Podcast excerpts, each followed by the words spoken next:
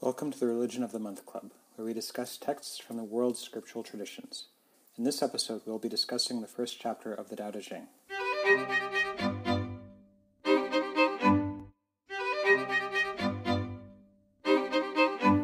As for the way, the way that can be spoken of is not the constant way.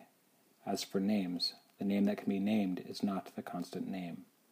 The nameless is the beginning of the ten thousand things. The named is the mother of the ten thousand things. Therefore, those constantly without desires by this means will perceive its subtlety. Those constantly with desires by this means will see only that which they yearn for and seek. These two together emerge. They have different names, yet they're called the same. That which is even more profound than the profound, the gateway of all subtleties. This is the first chapter of the Tao Te Ching. It is incredibly short, um, and yet incredibly deep and complicated. The whole text uh, is about fifty some odd characters in Chinese long, uh, each character being approximately one word. Uh, the way, reason I say approximately fifty characters is that there are different versions of this text, and so they vary slightly in length. Um, and because the original Chinese is so dense, there are, um, even a single character change can make a profound difference. Um, so for example, when I was trying to figure out which translation to use, um, I struggled a little bit because of a, pass, a piece in verse uh, three. So the translation I have is, the nameless is the beginning of the ten thousand things. Um, another version, the version by uh, James Legge, who is uh, one of the earliest translations and, and one of the most um, standard, I want to say. Um, not necessarily the best, but um, because you know it was one of the more scholastic and, and more uh, literal. Um, and one of the earliest, it ha- it's had a, a, a profound effect on all subsequent translations. Um, kind, well, I want to say kind of like the King James Version of the Bible, but different. Um, anyway, uh, Legge has this pa- this passage translated as, conceived of having no name, it is the original of heaven and earth. Having conceived of having a name, it is the mother of all things. So, in this case, in Legge's case, um, he, there's the, the parallelism is between the original, the originator of heaven and earth, and all and the mother of all things. So, heaven and earth versus all things.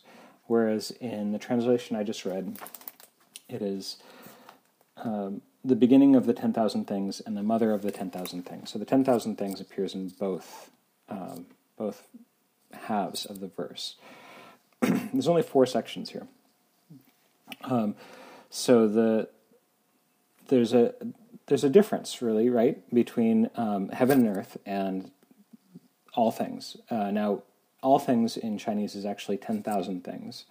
Um, that is, uh, and I'm going to get the tone wrong, so forgive me, but, uh, wan wu, wan wu is ten thousand things, uh, which is t- often translated as all things. Uh, and then Tian Di, Tian Di is heaven, earth, uh, or heaven and earth. You might think of those as synonyms, um, and in many ways they are, but they there is a, obviously a, a, a nuance of difference between them. um, and so when I was first approaching this text, uh, looking at Legge's tra- translation and comparing it to other translations, um, one of the things that I, I, I struggled with is is this. This passage, the nameless is the beginning of the ten thousand things, the named is the mother of the ten thousand things. So the problem that I had with this is that it's clearly trying to set up a difference between nameless and named. Um, and I was thinking of beginning and mother as essentially synonymous, and so therefore trying to find difference in the other part. Um, so I thought, well, okay, as nameless, it's the beginning of heaven and earth, and as named, it is the mother of the ten thousand things. There, in that in that version, the difference between the two is more apparent. Um, you could think of the nameless as being kind of more primordial, um, kind of like uh, chapter one of Genesis, where it's just creating um, the heaven and the earth. And then the named, once it's named, then it becomes the mother of the ten thousand things, the, the myriad uh, things that exist in, in the created universe. Um, but when I found that actually it seems that more... Um, there seems to be more emphasis on the versions that have the ten thousand things being the same in, in both parts of the verse, and the only difference being between beginning and mother. Um, so this is the version that Wang Bi um, prefers. Is uh, he says, he, the way he translates it as, therefore while the while they, that is the ten thousand kinds of entities, are still constantly without desire, one has something by means of which to perceive its, that is, the ultimate purpose, principle's subtlety. While they, that is, the ten thousand kinds of entities, are constantly with desires, one has something by means of which to perceive its, that is, the ultimate principle's limiting. Um, so he's kind of going in a different direction. He's saying that, that uh, the first part is about subtlety, the second part is about limiting. Um, but actually, the, the version, the explanation that I found um, the most interesting is to think of mother not as progenitor, uh, not in her role as progenitor, but as her role as nurturer. Um, so I think that this is actually what is happening in this in this verse. Um, so the nameless is the beginning of the ten thousand things. Um, so nameless is is the is is how the things the ten thousand things come into existence.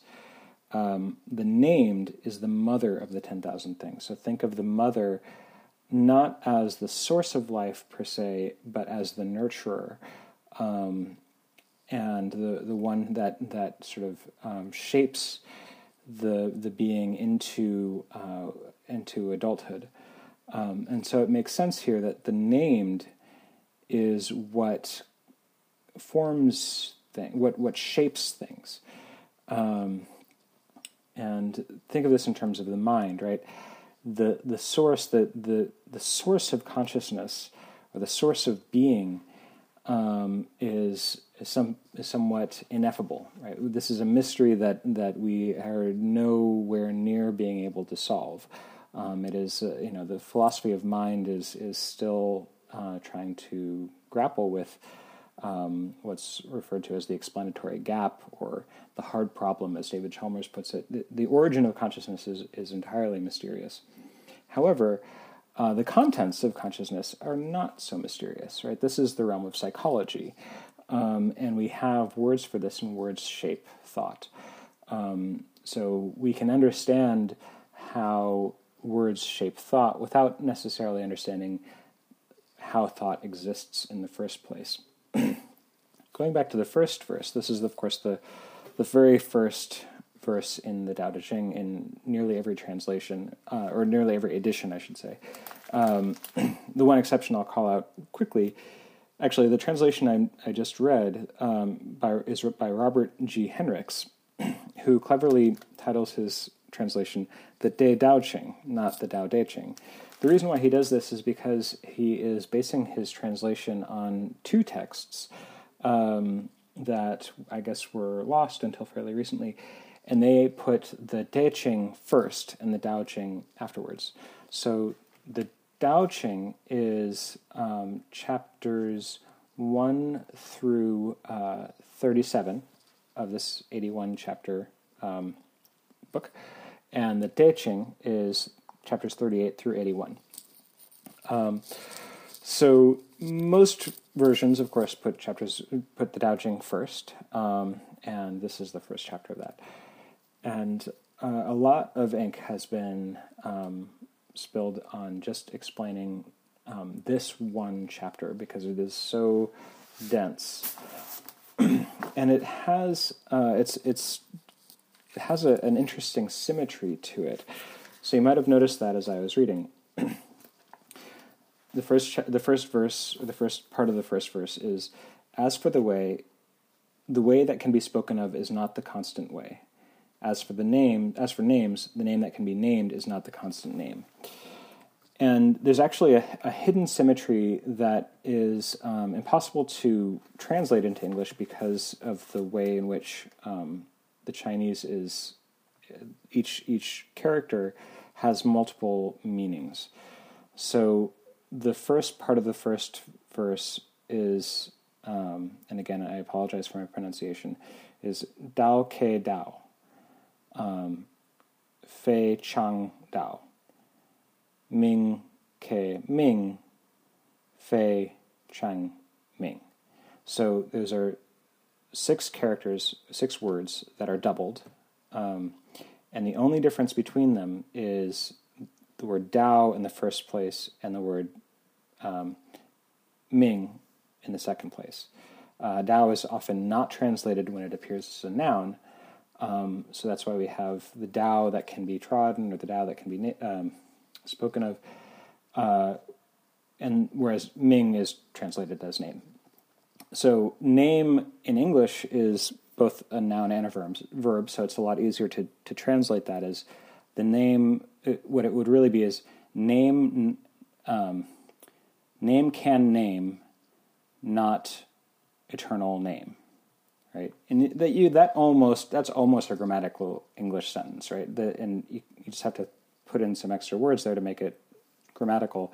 So the name that can be named is not the eternal name. Pretty straightforward. Well, not really, but it, it at least translates well. Um, the first part, however, Dao can Dao, not eternal Dao.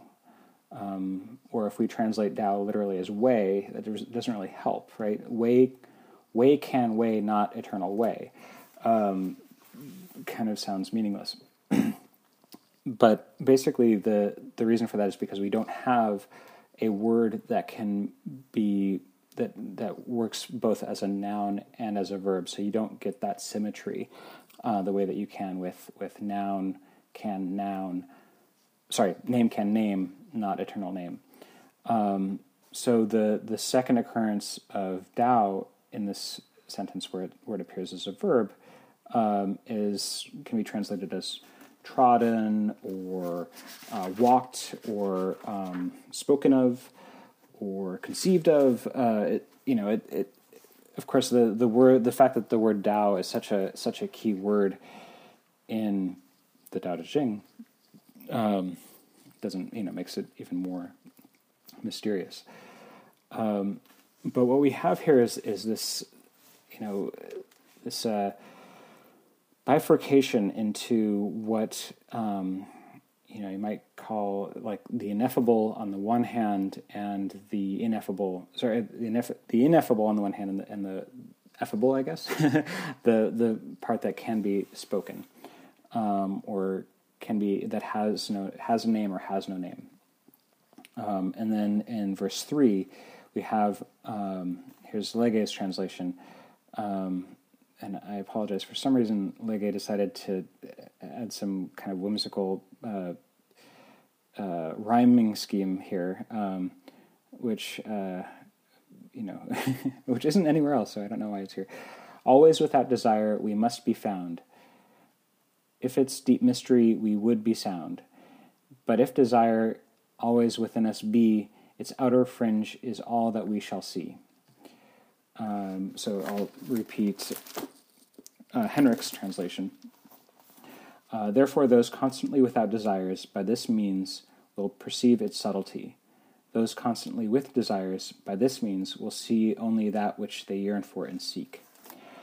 Um, so this is um, getting a little bit more practical, right? So in in the first two verses, um, we're we're talking. So in the first verse, we're talking about. We're defining our terms in a way. We're saying the Tao that can be trodden is not the eternal Tao. The name that can be named is not the eternal name. Um, so we're basically saying, okay, um, we're going to try to talk about something that we can't really talk about. um, the second verse, uh, conceived of having no name, it is the originator of heaven and earth. Uh, conceived of having a name, it is the mother of all things. Um, so the the nameless, the ineffable, is the source of all being. The named, having a name, is what shapes us, what nurtures us, or what nurtures everything, shapes everything. Now we're moving into the the things themselves. Um, always without desire, we we must. Well, I'll not use that translation. Uh, Therefore, those constantly without desires, by this means, will perceive its subtlety. Um, so, and then those constantly with desires, by this means, will seek only that which they yearn for and seek. So this is the first place where we actually have some kind of um, uh, maybe an ethic, um, or not so much an ethic, but like uh, a statement that says, you know, that that if you have desire, um, you're you're only going to see what you're looking for, and only by uh, getting by by releasing desire or being without desire can we see reality as it truly is. Um, And this, you know, this is this this is this predates the Buddha, um, most likely. Uh, the origin of this text is a little bit um, debatable or debated, I should say. Um, but we think that it's uh, probably written, or at least that the um, around the sixth century uh, B C E. Um, the um, So the Buddha comes a few centuries later, right? We we think that, that Siddhartha uh, was probably around uh, three fifty B C E. So so this predates Buddhism by about two hundred fifty years or so, or um, one hundred fifty years. I don't know. Let's just say two hundred years. Um, and it has a big effect on Mahayana Buddhism once Buddhism reaches China. Um, but even even so, there's... You know, even in, in the early sutras, uh, you know, even with the, the first turning of the wheel, with the um, explanation of the the, um, the Four Noble Truths and the Eightfold Path, we see some similarities to what's being espoused here with, with regard to desire. um, however, there's also a, a significant difference here, right? In in the um, in the Fourfold Path. Uh, the Buddha says that um, desire, that the source, that suffering, the source of suffering is desire, and the way that you get away from suffering is to eliminate desire. Um, this is saying something a little bit different. It's saying that um, without desire, you can perceive r- true reality, um, and with desire, you'll only see what you're seeking. Um, and... In a way, I, I actually think that this is arguably more profound, um, and it it does um, it does segue into the the Lotus sorry not the Lotus Sutra the Heart Sutra, um, which comes many centuries later. Uh, I think around um, six the six sixty one Common Era, so that would be um, you know eleven hundred years later or so. So finally we get to the fourth part of this chapter, uh, which Henricks translates as, "These two together emerge. They have different names, yet they're called the same. That which is even more profound than the profound, the gateway of all subtleties." Legge's translation is, "Under these two aspects, it is really the same. But as development takes place, it receives the different names. Together we call them the mystery. Where the mystery is the deepest is the gate of all that is subtle and wonderful." Finally, in Rudolf Wagner's translation of Wang Bi's version, "Both emerge from a common origin, but they have different names. Their common origin I designate as the dark and the dark and dark again. It is the door from which the many and the subtle emerge." And in Wang Bi's commentary, he says, "Both refers to the beginning and the mother." So refer back to what I was saying earlier about uh, the second section, uh, where it refers to the named, the nameless being the, the beginning, the source, and the named being the mother. That they emerge from a common origin means that they equally emerge from the dark. They, that they have different names means that what they bring about is different. So they, they have different names, but they're called the same. This alludes to something that we'll get into more detail once we finally get to uh, the Heart Sutra, but it alludes to a um, a oneness, a hidden oneness behind the apparent duality of existence. So this is uh, often referred to more generally as non-dual thinking.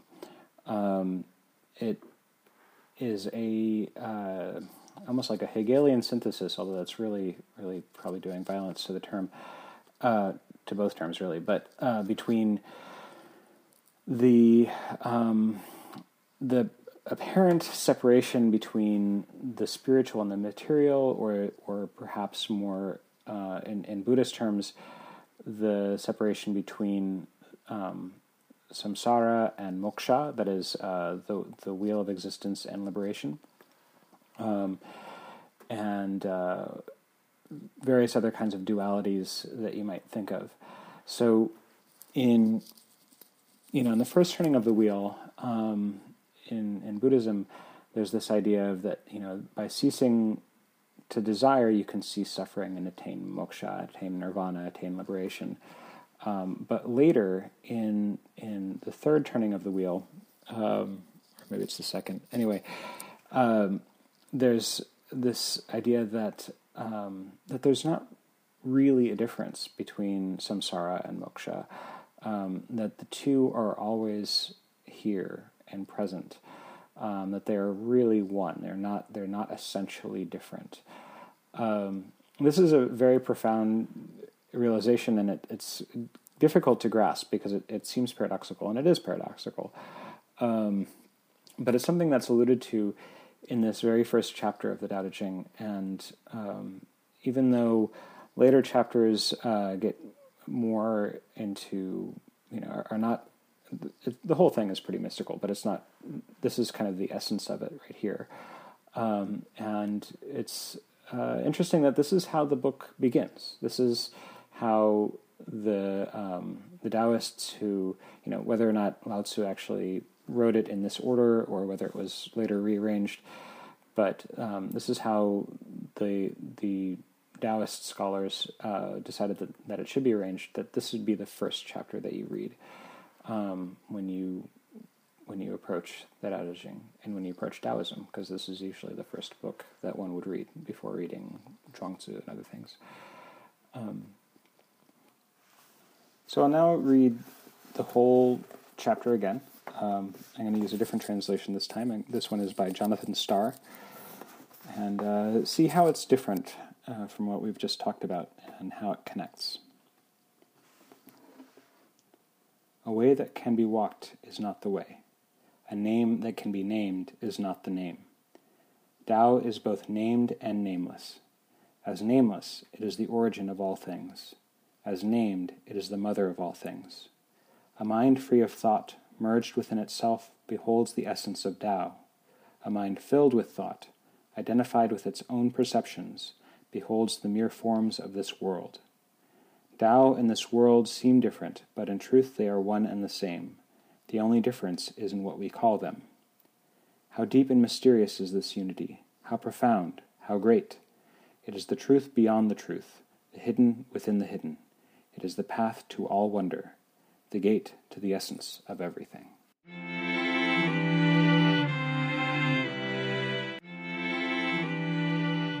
Thank you for listening. I hope you will join us next month when we discuss the Dhammacakkappavattana Sutra.